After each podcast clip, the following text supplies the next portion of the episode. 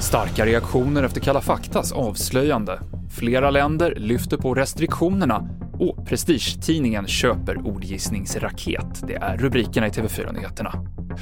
Allt fler länder i Europa lyfter nu sina coronarestriktioner, bland annat Danmark där covid-19 inte längre klassas som en samhällsfarlig sjukdom. Konserter till exempel får nu hållas med stående publik utan munskydd eller maxtak.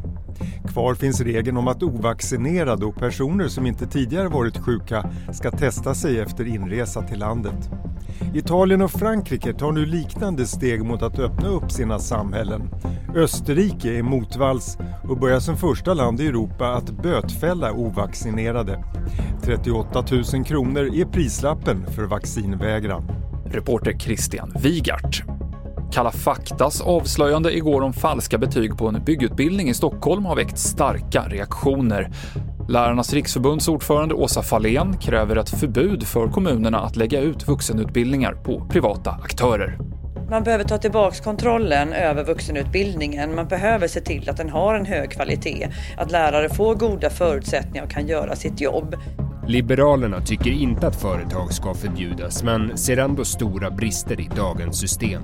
Jag noterar ju att det här avslöjas ju i, i, i, TV4 och inte av de som ska inspektera verksamheten, så att säga, som har till uppgift att göra det. Och det säger ju också någonting om att det uppenbart är bristfälligt här. Sist hörde vi Liberalernas skolpolitiska talesperson Fredrik Malm, reporter Emil Hellerud. Och New York Times köper det populära ordgissningsspelet Wordle.